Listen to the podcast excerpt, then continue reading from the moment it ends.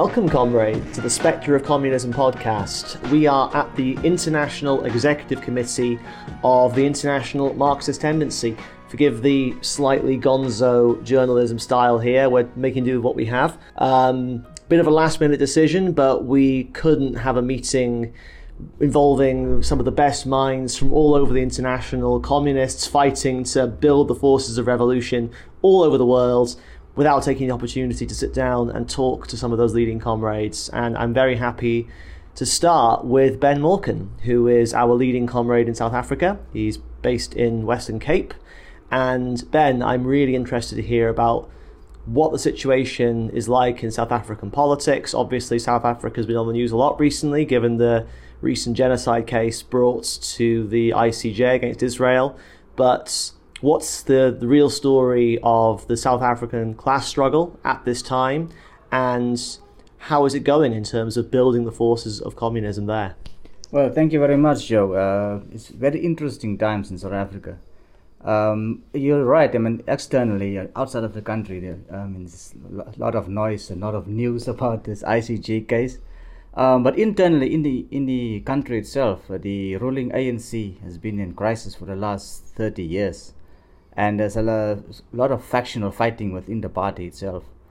Um, you have the party really uh, split along three three factions fighting for control of the party, and this is uh, the, the the real result has been um, instability in in uh, the ANC itself in fighting uh, for control of the ANC, and the latest development is that um, just last week the former president of the country, uh, Jacob Zuma, was actually suspended as a member of the ANC because he uh, refused to campaign for the ANC this, uh, this uh, later this year for the elections, and he has endorsed a new uh, political formation called MK, which is the the former uh, armed wing of the ANC. The history of this is really the class struggle that's been unfolding for the last 30 years, especially the period between 2009 and 2013, there was a real upsurge in the class struggle. Um, the workers have lost a lot of movement in uh, on the industrial front. Workers uh, that that was the time where the Marikana uh, massacre happened and so on. Uh, that's in 2012 when the police opened fire on uh, mine workers. Um, shot down more than uh, I think 112 miners were shot down. 34 were killed for demanding a living wage, demanding better salaries, and uh, I mean, that that was a real shock because uh, the ANC is uh, the history of the liberation movement, the fight against apartheid. Um, that was the method that the apartheid government used whenever the the workers would uh, would rise up and demand better life. So to see that the ANC the, now defending the profits of the bosses against the same mine workers who have been struggling for, for better living conditions. That was a, a real turning point in the situation. And that, um, that really led, led, led to the fragmentation of the ANC, especially along class lines. Um, it led to a split in the trade union movement. It led to all kinds of divisions and split fractional uh, infighting within the ANC. And that's really that's really what is behind the current events in the country, the current instability within the ANC itself. And the ANC historically has deep roots in South African society. I mean, it goes right back to uh, even before um, apartheid as officially the policy of the of the former um, colonial and and, and um, colonial powers and the, the national government that came to power. So it is a long history. Of course, to the ANC's left, you have the EFF, the Economic Freedom Fighters, mm who recently had their 10th anniversary rally, which I believe you attended. That's right. Um, can you tell me a bit about the movement behind the EFF? What kind of state is the party in? Obviously, there's a huge amount of crisis and demand for change within South African society. And is this party tapping into this? Well, in 2013, um, there was uh, the, the breakaway of uh, the, the, metal workers union NUMSA which is the, the biggest uh, union in the country. And it, at around the same time um, just before that actually um, the leadership of the ANC Youth League was suspended was, and expelled because they have, they were defending uh, a more left-wing program. Um, and this is where the history of the of the economic freedom fighters come from is the expelled leaders of the ANC ANC Youth League.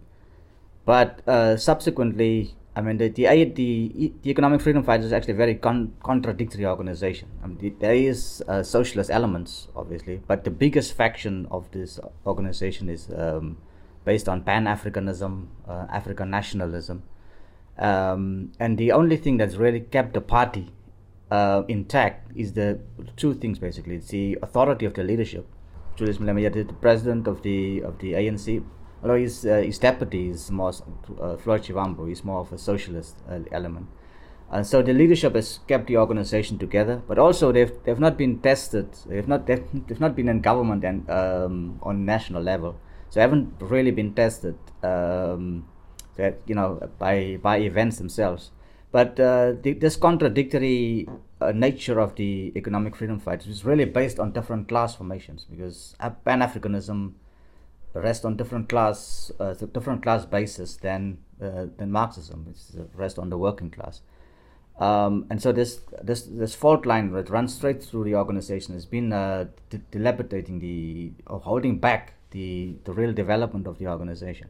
Was young people, the socialists socialists uh, are looking for a class-based uh, um, way out of this out of this crisis but it's been held back by um, because the leadership they still believe they can implement their program on a capitalist basis. When we have to say that's uh, that is a recipe for disaster. That is exactly what the ANC has done mm. uh, 30 years ago. And finally, how have we been doing in terms of building the forces of genuine communism in South Africa? Well, we've been actually we're doing very well in uh, especially in uh, some of the important centers in in the country in Cape Town. Um, there's an industrial city in East London, um, Durban, and also the capital Pretoria. We have we have uh, building the forces steadily for a number of years now, and um, we've tapped into this mood on, especially with young, um, with the, the so-called born-free generation. That that generation that was supposed to be born into freedom after 1994. The really young um, class fighters who, who uh, who have only known the crisis of capitalism their whole entire life, in which uh, youth unemployment is now much bigger than it was under the days of apartheid. And so this this is radical layer of youth that is um, prepared to, uh, to to look for to the ideas of Marxism. And quite, what is quite interesting is we talk about the economic freedom fighters and um, the uh, ANC Youth League and and these uh, Young Communist League, all of these are formations um, what is interesting is that many of many of the members write to us um, and want to have a dialogue um, about Marxism, about the- Marxist theory, theory, and so on, because this this is really the, our strength and the weakness of this organization. They're more like activist types organizations, uh, going from one movement to another. They were building the forces of communism, of real, genuine communism based on the ideas of Marx we're looking forward to uh, meeting you guys. If people want to join us in the fight for, for communism, to fight for genuine communism, not not the reformist type that is that is currently implemented by the ANC and economic freedom fighters and these uh, type of organizations. And we're looking forward to having you as uh, as as comrades in struggle. Fantastic. Well, we'll put a link to where young communists or communists of any age in South Africa can reach out and find out more about getting organised with the IMT. Ben, it's always a pleasure. Thanks a lot. Thank you very much, Joe. Thank you. And here we have Jorge Martin, leading member of the IMT.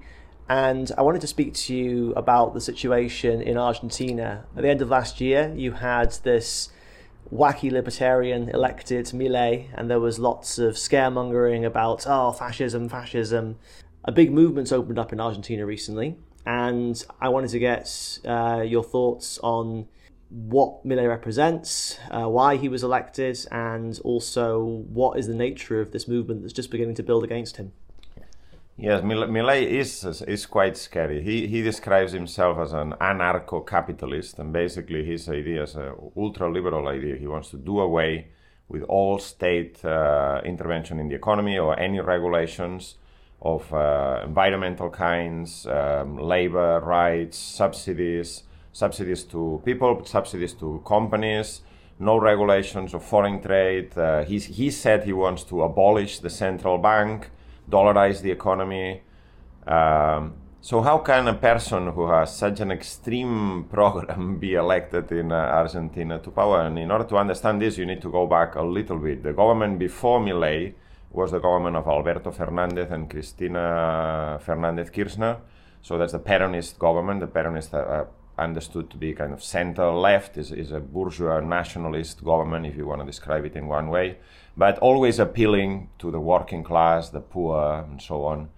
Uh, and before that government, there was the government of Macri. Macri came to power in 2014 and attempted to carry out some of the measures that now Milei wants to introduce, including the counter reform of the pension system, the counter reform of the labor law. His attempts kind of floundered halfway.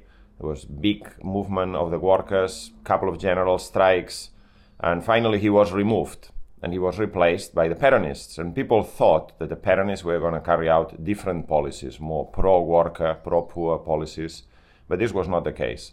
Alberto Fernandez in power carried out policies which were maybe they, they didn't consist on massive attacks, but they, they were also cap- managing the capitalist crisis, which is very severe in Argentina, and therefore uh, it, it, meant a general worsening of the working conditions, the living standards, uh, at the end of the Fernandez government, I think over 40% of people live uh, under the poverty uh, line. Inflation had already shot up to 200%, and uh, about 50, over 50% of those who in work are in precarious conditions. I, they don't have collective bargaining, they work in casual jobs, uh, short hours, and so on.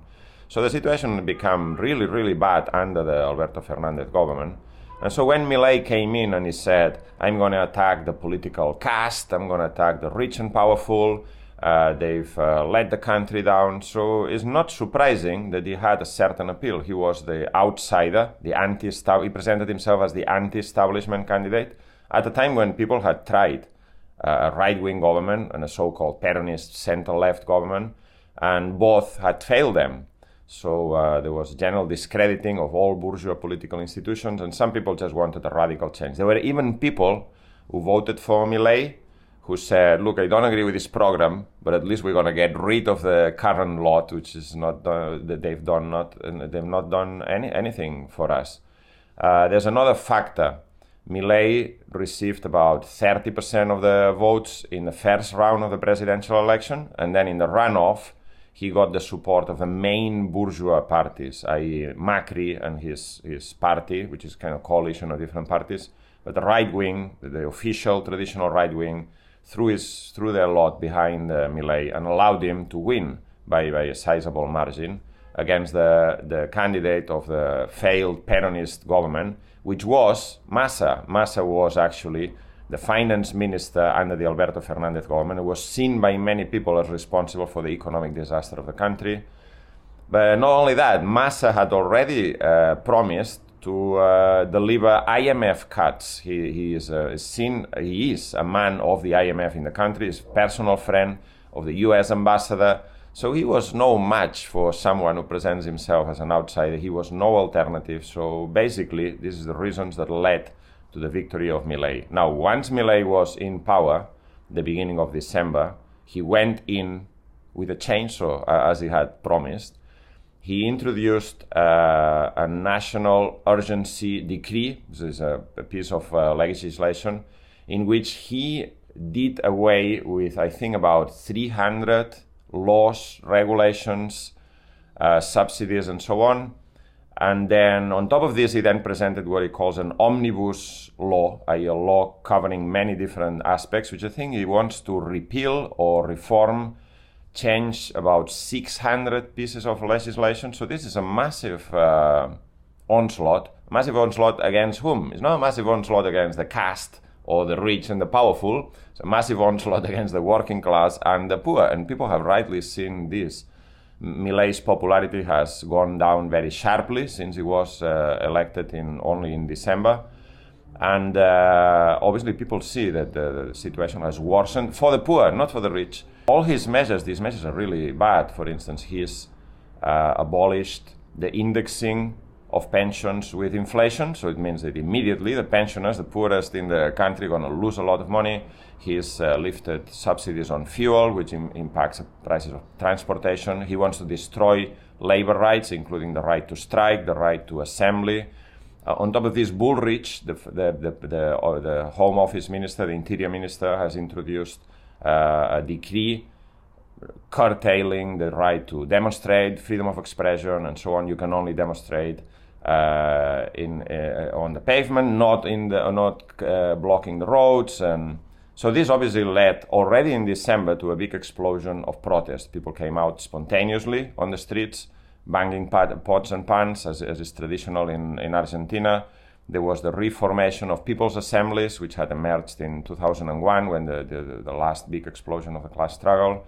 And then the unions, which in Argentina are extremely bureaucratic and conservative, they uh, were forced by the mood that existed to call a general strike. This is the earliest that the, general strike has ever been called against uh, uh, an Argentinian government after the swearing in of the new uh, of a new government.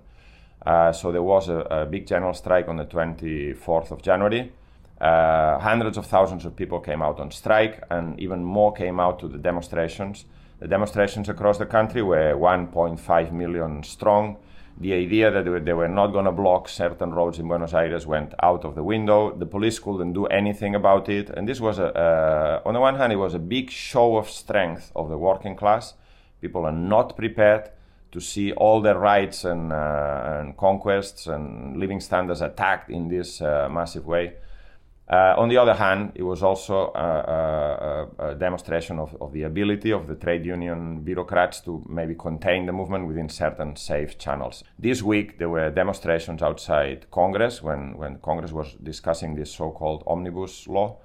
And uh, there was police repression at this time. The numbers were lower. Trade union bureaucrats were nowhere to be seen. They had not called for this.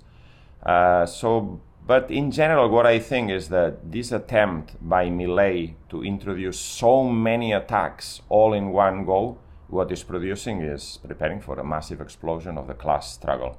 There's no no question of this being fascism in in if you if we understand fascism for, for the physical smashing of the working class, tens of thousands uh, killed, people in prison and stuff like that. He doesn't have the strength for that. In fact, even his measures that he's trying to implement, he's had to make concessions already because he doesn't have a parliamentary majority. Now, the question is even if you defeat uh, Milei, the situation of the Argentinian economy is pretty bad. Mm. So, what, what, the Argentinian comrades of the IMT are saying is it's not enough to fight against this government. The struggle needs to be organized along class struggle methods, mass assemblies in the, in the factories and workplaces the election of democratic coordination committees made up of shop stewards, elected representatives from the factories, uh, in, an, in, an, escalating plan. Is not just a 12 hour general strike, but, but a plan of action that leads to what? Leads to what? First of all, stopping the government, but then overthrowing the government, posing the question of, of workers' power. Workers should come to power. Workers are really the only ones who can solve this crisis by taking the economy into their own hands and running it in the benefit of the majority, uh, as opposed to uh, the IMF controlling the economy, dictating massive cuts in uh, public spending, pri- massive privatization of everything, and, and so on. And this is the alternative that's, that uh, is being posed in, um, in Argentina. And uh, the election of Milei has just uh, accelerated the crisis mm. and the social explosion that's being prepared. Jules is a leading comrade from the French section of the IMT, and France is a country that last year was rocked by a series of very significant protest and strike movements. There was this hated hike to the retirement age that mm. Macron had to force through the National Assembly with no votes. And in recent days, we've seen Paris surrounded by tractors a protest movement led by angry farmers. So it seems that France is a bit of a powder keg, Jules. Um, what's the situation um, back home? Yeah, thanks for having me uh, here. But yeah, uh, the thing is, uh, Macron's government uh, have no uh, majority since its uh, re-elections in 2022, and but is still uh, the bourgeoisie, French bourgeoisie, French ruling class still needs a lot of uh, very uh, important reforms, attacks on uh, living standard standards to to stay competitive. In fact, on the world market. So he he tried. He's forced to push these kind of reforms uh, without having a majority in parliament, without having uh, a base of support in the country to to to support him, in fact. And uh, so this is what uh, produced this uh, crisis, in fact, of the of the regime, for so to say. And uh, last year, effectively, when he tried um, to push first this reform into parliament, uh, at one point it, bec- it became clear clear that he wouldn't be able to do so. So he was forced to to mobilize almost every tricks in French con- constitution to push forward law without a vote, and there's quite a lot in uh, French constitution of uh, little tricks, little uh, constitution articles, um, making it possible to to push a law, to adopt a law without uh, a vote. And uh, in the end, he was forced to mobilize even the Constitutional Council, that is um, the legal supreme uh, court of uh, France, and uh, who was forced to debate, to discuss this law and uh, vote him, uh, adopt it uh, in being protected by police for the first time of its existence. And it was a very peculiar scene because this is supposed to be the kind of things that the bourgeoisie keep in reserve.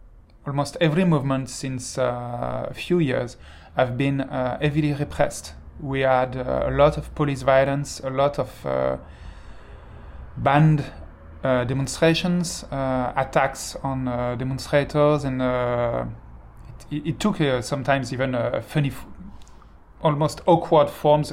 Last year, a demonstration against on, on an ecological topic was repressed by policemen on uh, ATV bikes, shooting at uh, demonstrators from the back of the ATV while uh, driving. It's weird scenes, uh, but in fact, uh, heavy repression and uh, these kind of things are a reflect of the heightened class struggle in the country. In fact, we have had mass mobilization almost every year or every two years since uh, eight years, in fact, since uh, the big mobilization against the labor law in uh, 20, 2016. And uh, this forced the ruling class to have more and more, uh, to mobilize more and more police violence and uh, all the constitutional and legal tricks to repress the movement. The other side to this is that police violence in itself become a, a, topic of mobilization, as we've mm. seen this summer with uh, the death of uh, Nahel and uh, these big uh, ex- social explosions in uh, almost every part of the country, even in uh, in very small towns of 200, 300 inhabitants. You had big, big kind of riots in small places in the in very rural areas, mm. and this this is another expression of the very deep anger uh, growing in the in, in, the mass of the population, and it's the same thing with the um, with the farmers' protest. Uh, it's a very small layer of the population. There must be around 300,000 of them, but they're a small layer, but they have been supported and uh, their movement have been uh, approved by a vast majority of the of the country mm. because I think anyone attacking uh, the government now on something looking a bit uh, progressive, that is, I don't have enough money at the end of the month to eat, anyone attacking the government now on this kind of uh, slogans is supported by the majority of the, of the country. In fact, it, it's a reflect of the very deep and very uh, massive anger against the regime and against uh, French capitalism, in fact. And uh, for the uh, for the French bourgeoisie, it is becoming uh, an issue because uh, Macron is supposed to stay in power with his government for uh, three years more, and uh, nobody thinks that it will be possible to continue to rule for three years like this with mass movement and mass demonstration at each point, at each big reform. You will have uh, 100,000 people or millions of people in the streets. At one point, it will be uh, impossible for the bourgeoisie to, to continue. But the thing is, they have no alternative Mm. because uh, the two main traditional party, uh, Socialist Party and uh, the Republicans Party, the traditional Gaullist uh, right-wing bourgeois party, both are in a deep crisis. Uh, both uh, made very little scores uh, at the last presidential elections. Both are deeply divided, and both are discredited because uh, since uh, uh, during decades they have always uh, implemented counter reforms, deep cuts, and all this. So they are deeply discredited, and the only big party appearing as an opposition to Macron for now is uh, Marine Le Pen uh, National Rally. To be clear, in case anyone isn't aware, National Rally is the new name for National Front. Oh yes, yes, that's it. And uh, Marine Le Pen, as a daughter of her father, is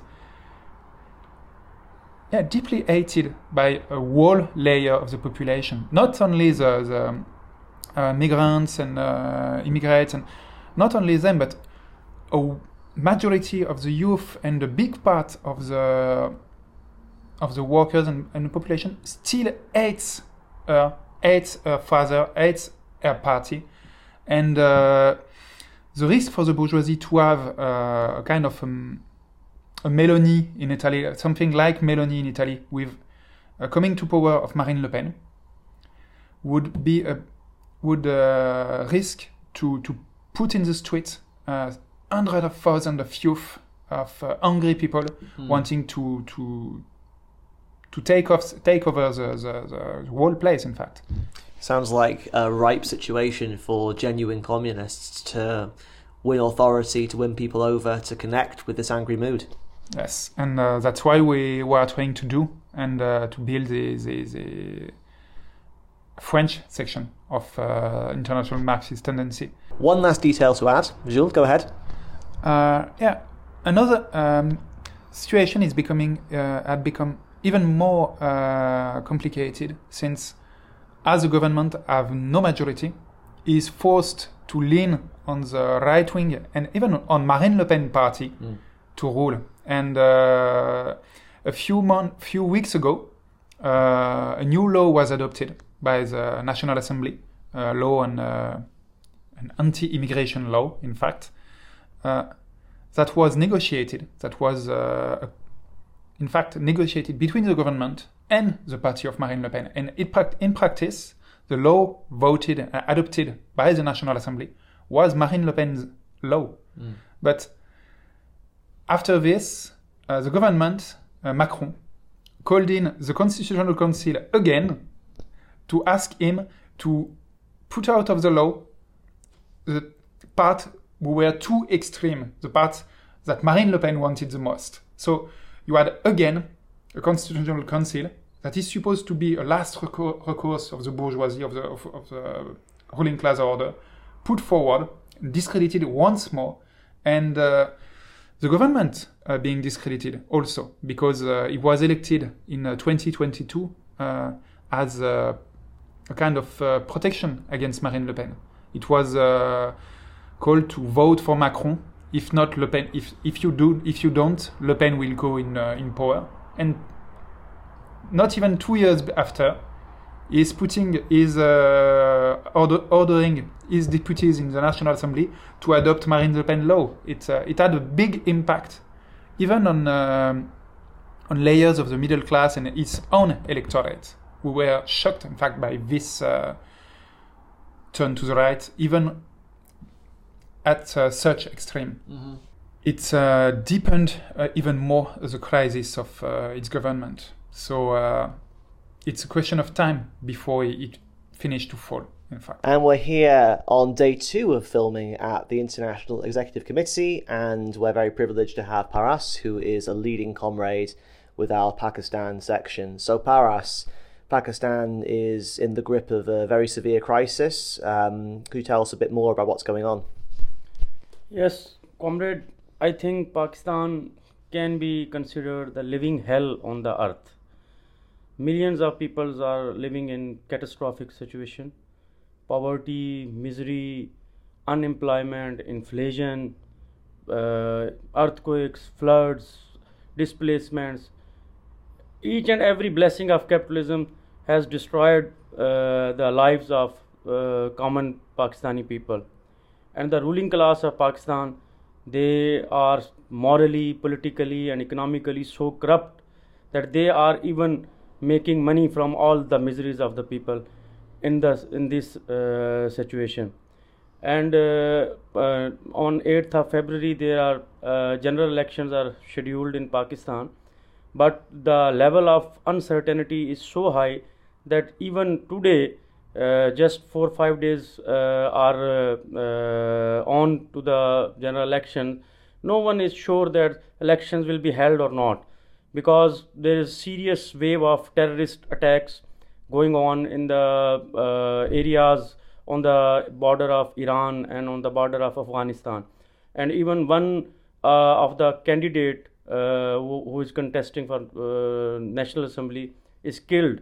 And uh, many uh, uh, workers who were doing the camp- election campaign, they are being attacked and many are injured and many are hospitalized. So there are very severe crisis. In fact, the infight and the civil war of the Pakistani state that is now being under uh, out of control many generals uh, army generals they are uh, being court martialed for the last 6 to 7 months.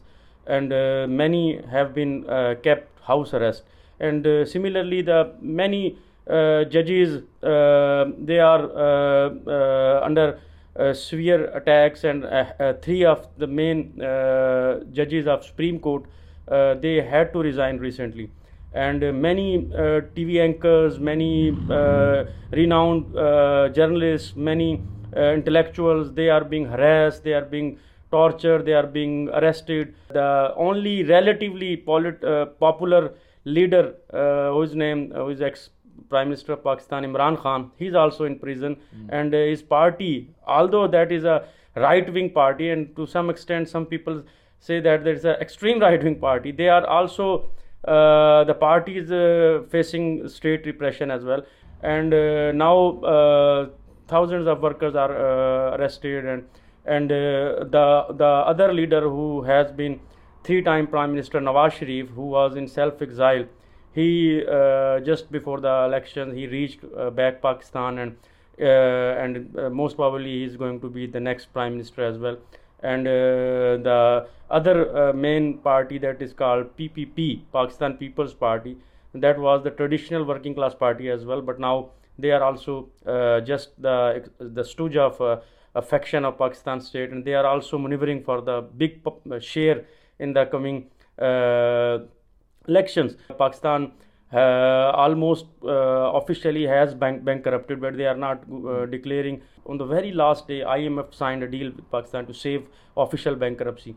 But after that, and if new government formed, they have no alternate economic program, and they are now brutally implementing the IMF program that that is the program of downsizing, right sizing, uh, uh, privatization and uh, already inflation in Pakistan is officially in, uh, has reached to the 37 percent and unofficially it's uh, too high more than that. People who were uh, um, uh, affected from the last year floods uh, they are still there about 30 million people was directly or indirectly affected. They are still waiting for some kind of help from the state and the situation is very uh, brutal. But it doesn't mean that people are just bearing the things and they are not uh, revolting against it. The, and uh, uh in fact we have seen uh, very big political uprising recently in pakistan. Especially uh, if we talk about the um, kashmir that is very important region in pakistan on the in the mountains. And there is about for, for, the last 6 to 7 months there is very serious movement that is uh, like a civil disobedience movement. And uh, millions of people uh, they are not paying electricity bills and uh, they are protesting. Still, uh, the, the most important thing about that movement was the first time in the history of Kashmir, the women uh, of Kashmir, that is, you know, it's very uh, backward areas kind of tribal society, and uh, the women first time they uh, were asked by the leadership of the movement to join in, to organize solidarity campaign for the movement, and then they, the women came in hundreds in small towns and villages of Kashmir where they are even not allowed to walk freely in the bazaars in the streets. Uh, on the border of kashmir there is a uh, other uh, mountainous uh, region that is called gilgit and that is also on the border of china. And uh, on that region the, the government has cut the uh, flour subsidies and raised the price of bread very high. And uh, people of Gilgit also retaliated against these policies. And the children women and the old people even and the youngsters they are on the streets and they uh, uh, march from the villages to the towns and they organize very big protests and they forced government to take back the decision to cut the subsidy it's a very big victory but the most significant movement recently we saw in the Baloch uh, uh, nation that is very oppressed and on the border of Iran. We saw uh, historic uh, scenes when the children, when the women, and the most important thing, the this movement is totally the Baloch movement is organized by the women, the young women, and in Balochistan, young women and women they are most uh, mostly uh, uh, no can imagine that the women can lead this kind of movement. But the repression is uh, rising day by day and hundreds of political activists are missing and missing and many are killed. uh, and uh, we found recently uh, collective graves uh, uh, in the rural areas of Balochistan. The incident that sparked the movement that was two young students were kidnapped by state security agencies and after the protests they had to produce them before the court but when court uh, gave the judicial custody to the, uh, the, the authorities and to the police, they killed uh, students in the custody and they thrown their uh, bodies on the road. And uh, this uh, sparked the whole the anger. And first, the parents of the students they decided not to bury the bodies and they kept the bodies on the roads and they started protest and the whole village and then the town they uh, participated in the uh, protest after the uh, after two or two and a half month the movement is still going on. And they marched under the leadership of young women. They marched to the capital where police uh, once again uh, baton charged them and misbehaved the young women. And the videos of the, their misbehaves uh, went viral. And that sparked even more fury and more anger in the uh, Baloch areas, even in the uh, Karachi, because Karachi also is the biggest city of Baloch as well, and uh, the south southern Punjab where uh, uh, many Baloch live. The, the, we saw the historic protests in in solidarity with the young women and against the state so now this the, uh, and uh, you know the pashtun movement is also uh, that was started in 2018 that was also that is that still also con- continues although it, that weakens a lot but and the, their leader Manzoor Pashteen is also in prison. And but the, their their party is also under state repression but young Pashtuns are trying to fight all the repression. And uh, the significant thing is that that all these movements are in the peripheries but the cities are uh, relatively calm now uh, and uh, there had been working class movements but they were isolated and the trade union bureaucrats they uh, misled the movements and they are defeated but now once again the public sector uh, servants movements is now start once again in punjab and teachers and health sector they are trying to resist the uh, privatization of health and uh, education sector. Uh, essence of these movements is very progressive because it is mobilizing uh, uh, hundreds and uh, thousands of young women and men. But at the same time, the leadership is has its limits. is very significant period of Pakistani uh, politics because uh, all the bourgeois parties are uh, bankrupted and no one uh, trusts them. All the state institutions are bankrupted, no one trusts them. And uh, uh, on the other hand, the middle classes started to mobilize, and we we saw significant working class movements uh, in 2011 2013 of electricity workers of uh, airline workers but they were defeated but at that time this middle, middle class was mobilized in favor of imran khan and they were openly uh, supporting privatization and liberal program. At that time when uh, uh, pakistan working class was started to move the middle class was used in organized way by the rulers to harass the working class movement. But now when this is a new uh, epoch uh, and in, in, in, in which we say we are uh, witnessing historic developments because the petty bourgeoisie that was in the past mobilized against the working class they are uh, now uh, already mobilized against the state itself. And if in these circumstances the uh, working class movement workers start to move that will be a interesting situation. And in that situation the uh, Marxists uh, will have uh, Uh, many opportunities to put forward the, uh, the uh, political solution of national question, of women question, and each and every question from the class point of view, from the Marxist perspective. And we can see that we are uh, just entering in a pre-revolutionary situation in Pakistan. Fantastic, and I know that the comrades in our Pakistan section are busy building the revolutionary communist leadership that the working class needs. Paras, Lal Salam. Lal Salam. And last but certainly not least, we have a communist from the belly of the beast. Uh, we have John Peterson, who is a leading comrade from the United States. John, uh, it's an election year. Biden's bombing the Middle East. What's going on in the States? What's going on in the States? What isn't going on in the United States? Mm. I mean, technically, everything should be uh, rolling along nice and smooth. You've got uh, the economy, on you know, at least technically speaking, is in very good shape. Very low unemployment officially, and yet 56% of Americans think that the economy is already in a recession. You have a presidential campaign where you have basically two former presidents uh, running against each other. Seems you know 99.999% certain that Trump's going to be the Republican candidate, barring some really bizarre twist of uh, twist of history. Uh, so you have this rematch of uh, two of the most hated candidates ever uh, rematch from 2020 happening again this year. Obviously, the world situation, the economic situation, the, the pressure cooker of American society, it's all on a much higher level than it was a few years ago.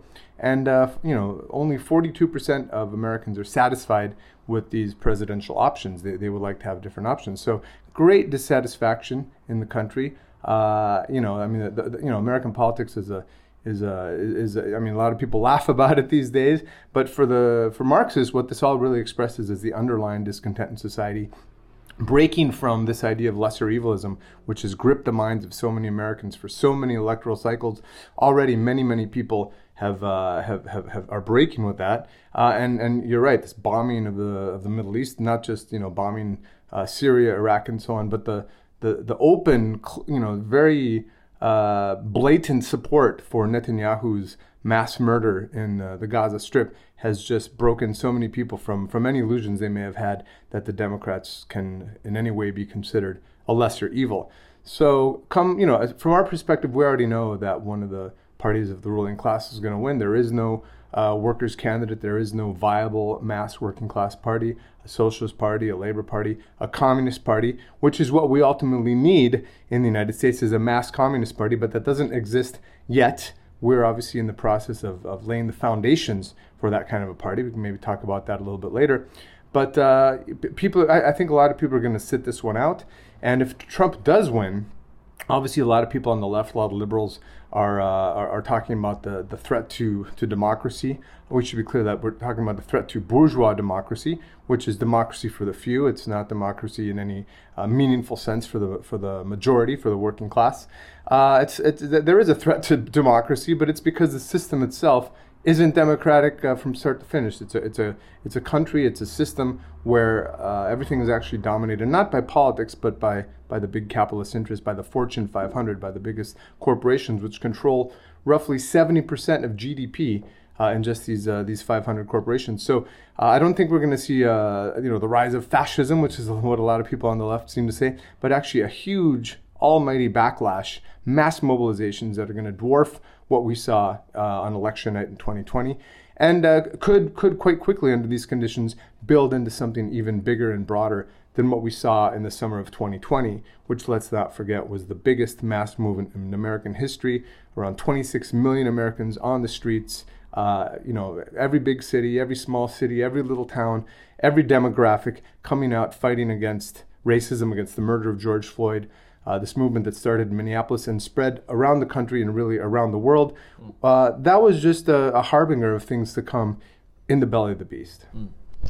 And it's a situation where the conditions for a revolutionary mood to grip the masses are absolutely ripe. And I was really privileged to listen in to an extremely uh, inspiring commission by the American comrades Uh, a couple of days ago about the incredible successes you guys have been having. I mean, the communists seem to be killing it in the States right now. Could you tell us a bit more about the kind of growth you've seen and the kinds of mood and the kind of attitude you're hearing from young people, from workers, about the growing popularity of communist ideas in the USA? Sure. I mean, when we started building the US section 25 years ago, people would say there's no way you're going to ever find any communists, not even one communist in the United States. But of course, where there's one, there's many. And we know that everything eventually turns into its opposite, that similar conditions lead to similar results. And uh, understanding how dialectics work and how, how history works, we knew that eventually those conditions would lead to, to the massive transformations of consciousness. I mean, everything from you know September 11th to the 2008 crisis to the Arab Spring, the Occupy movement. I mean, uh, you know, the Black Lives Matter movement. All these things which have cumulatively led to a situation where millions of young people literally consider themselves communists. I mean, they completely reject the other. Uh, the other alternatives. They've tested them out. They've seen their parents test them out. They've seen their parents uh, or themselves even play by the rules, as they say, get a job, buy a house, blah, blah, blah and and, and you, you, can never get ahead. And meanwhile, the richest people in the world are t- twice as rich as they were in uh, in 2020. Uh, the big oil companies are, are you know burning up the planet and uh, have massively increased their profits. And, and and these issues, you know, injustice, racial inequality, sexism, the environment, the climate crisis, have really radicalized this new generation of youth who just don't believe the lies or never even grew up hearing the lies about communism, where they equate communism, genuine, revolutionary, liberating communism, the ideas of Marx, Engels, Lenin, and Trotsky, they were equated with Stalin and, and, and with all the uh, you know all the evils that that happened in the Soviet Union, the betrayals of, of those genuine ideals by the Stalinist bureaucracy. Of course, we've explained the reasons for all that before, but now we have uh, this new generation of, of, of young class fighters. Uh, in just the last few months, the last five months, really, we've more than doubled our forces. We've recruited hundreds, literally hundreds of young communists over the last few months. And uh, it has obviously also transformed the work of the section. We are now much more of a genuine national presence uh, with, with some, some important strongholds in some of the bigger cities, some of the bigger areas of the country. And uh, I mean, if anybody out there isn't yet a member of the IMT, wants to be not just anti capitalist, not just the communist, but actually wants to get organized to fight for the socialist revolution in our lifetime, which will lay the foundations for communism on a world scale, then then they they should uh, they should contact us right away and get involved in this struggle. Well, I think that's an amazing note to end on. And just to echo what John says, if you're sick of this rotten, decrepit capitalist system and want to fight for communism, then get in touch. We have a presence in over 40 countries all over the world. I'll put links in the description to this episode. That's it from us at the IEC.